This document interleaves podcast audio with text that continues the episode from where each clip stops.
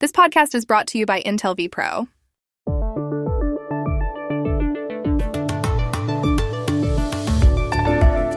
Un triunfo apabullante ha conseguido en las elecciones legislativas de El Salvador el partido Nuevas Ideas del presidente Nayib Bukele, que el domingo animaba a sus simpatizantes a votar.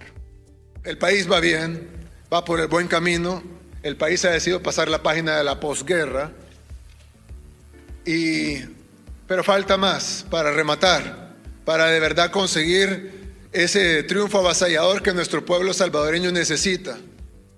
¿Qué significa que Bukele, considerado autoritario por sus críticos, tenga ahora mayoría absoluta en la Asamblea Nacional? Hablamos con Mary Beth Sheridan, corresponsal de este diario, The Washington Post, en México y Centroamérica.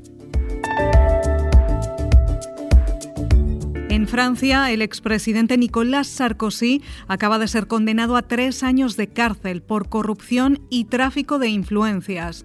Ningún jefe de Estado de la Quinta República había sido sentenciado por actos corruptos. ¿Qué implica el fallo para la política francesa? Para saberlo, contactamos en París a la periodista y analista Andreina Flores. El expresidente del Barcelona, Josep María Bartomeu, fue detenido ayer por el escándalo del Barçagate. Se le investiga por un contrato de más de un millón de euros con una firma que desprestigiaba en las redes sociales a sus opositores. ¿Qué representa esto para el club? Llamamos a Santiago Jiménez, director en Barcelona del diario AS. Hola, bienvenidos a El Washington Post. Soy Juan Carlos Iragorri, desde Madrid. Soy Dori Toribio desde Washington, D.C. Soy Jorge Espinosa desde Bogotá. Es martes 2 de marzo y esto es todo lo que usted debería saber hoy.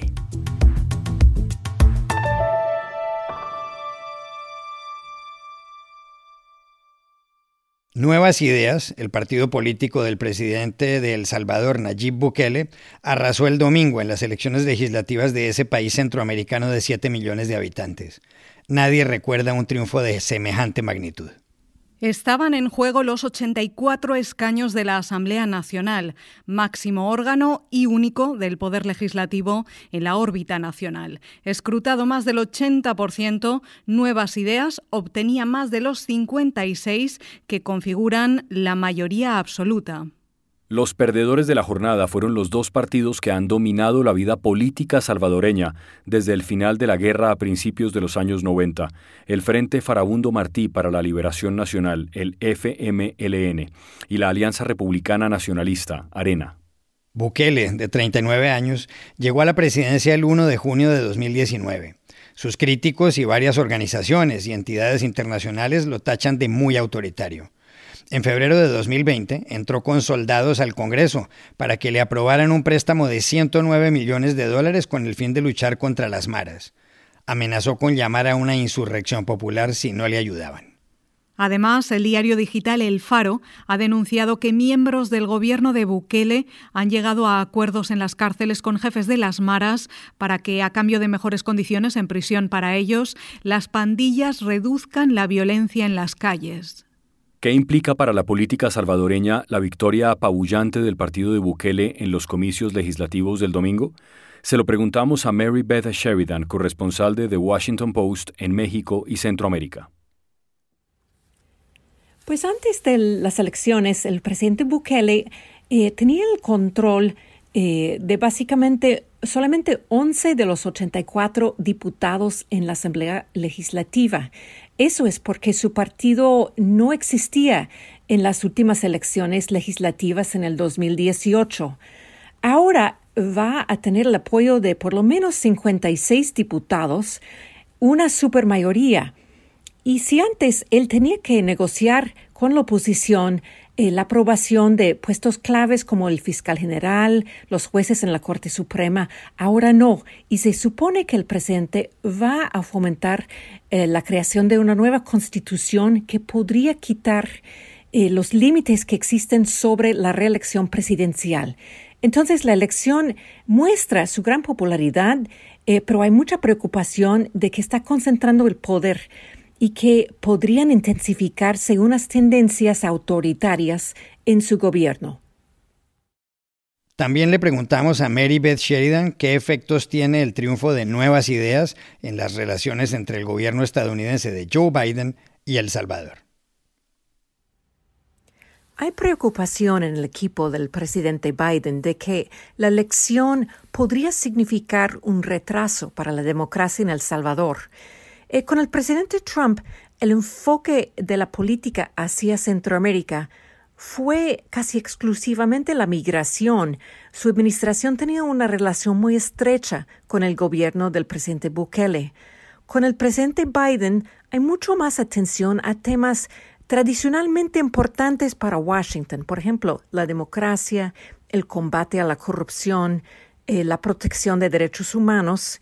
Yo creo que el equipo de Biden entiende que el presidente Bukele tiene un mandato, es muy popular, pero yo creo que el equipo eh, de Biden van a querer una relación distinta y pueden haber más fricciones.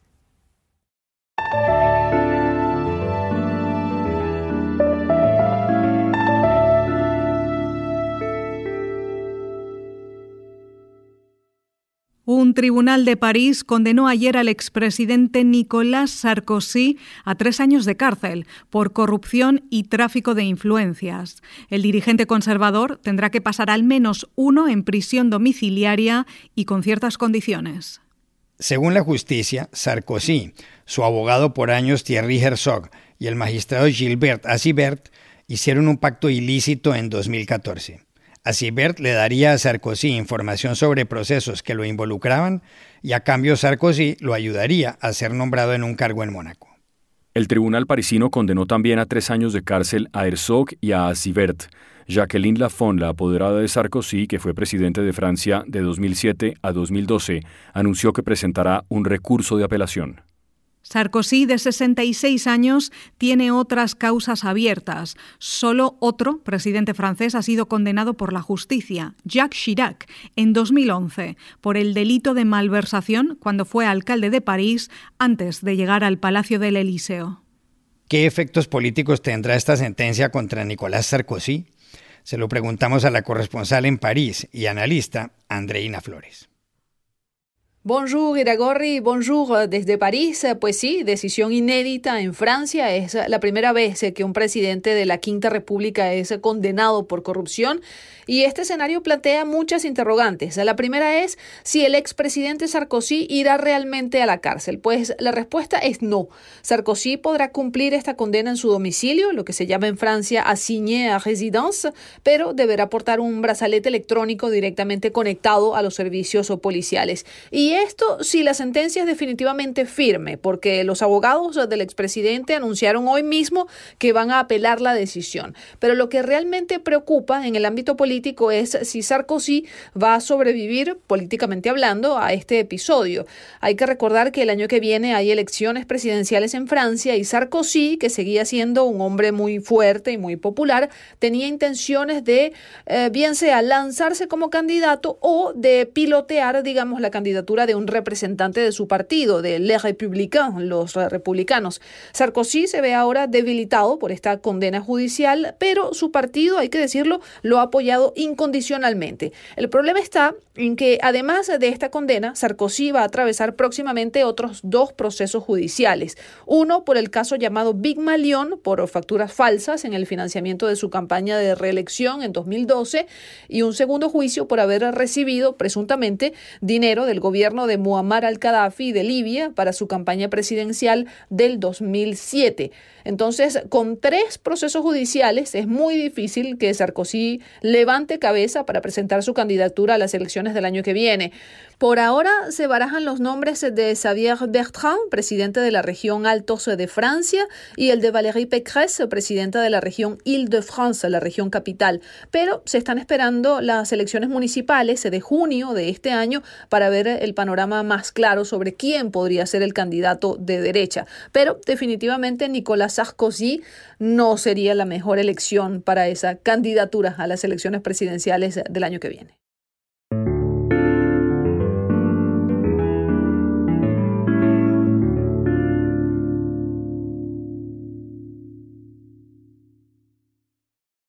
El Fútbol Club Barcelona se convirtió ayer en un centro de noticias, no por lo futbolístico, sino por lo judicial. Su expresidente Josep María Bartomeu fue detenido por agentes de la Policía Regional de Cataluña, los Mozos de Escuadra, dentro del escándalo conocido como Barça Gate. Junto a Bartomeu, de 58 años y que ocupó la presidencia del club de 2014 hasta el pasado octubre, fueron detenidos otros directivos. Los Mossos registraron algunos domicilios. La juez Adriana Gil investiga los delitos de administración desleal y corrupción entre particulares. El Barça Gate es el proceso que busca establecer responsabilidades en un contrato del club con la empresa i3 Ventures, por el cual la compañía desprestigiaba a opositores y jugadores que no eran afines a Bartomeu. Esa tarea se llevaba principalmente a cabo en cuentas de Facebook. Como contraprestación, i3 Ventures recibió más de un millón de euros en pagos fraccionados de 198 mil cada uno.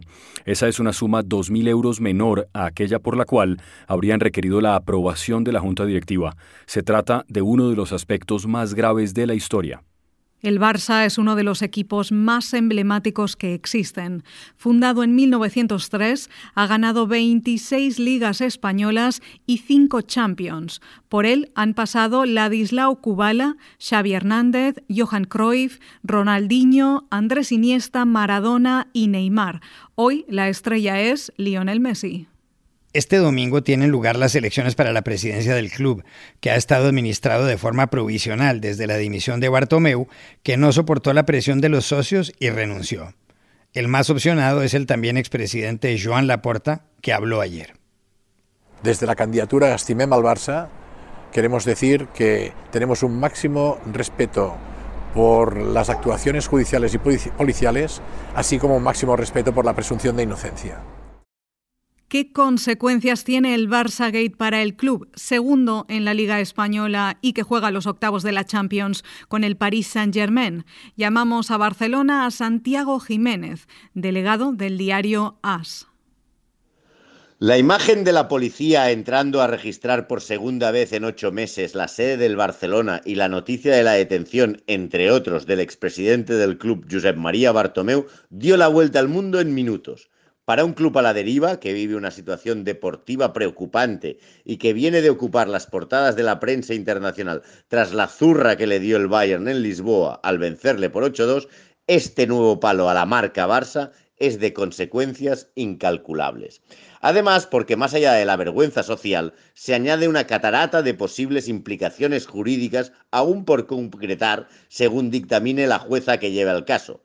Hay que recordar que el Barcelona ya tiene desde diciembre del 2016 antecedentes penales a causa del fraude a Hacienda en el fichaje de Neymar, donde, como pasa ahora, el Barça fragmentó cantidades para eludir obligaciones.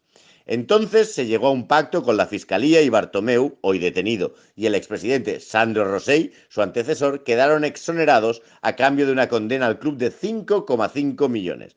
Pero más que la multa, dolía que el Barça ya contaba desde ese día como institución con antecedentes penales. Añadamos que Messi, la mayor estrella planetaria, ya dejó claro que quiere irse del club y que este caso no ayudará en nada a hacerle cambiar de opinión. Una tarea que debería recaer en el próximo presidente. El domingo se celebran las elecciones para dirigir una mansión en ruinas, con una economía tiritando, con los habitantes desmoralizados y a la que cada día se le abre una nueva gotera. Ante este drama, lo que pasa en el campo, que ya de por sí es preocupante, parece más fácil de arreglar que lo que pasa en los despachos.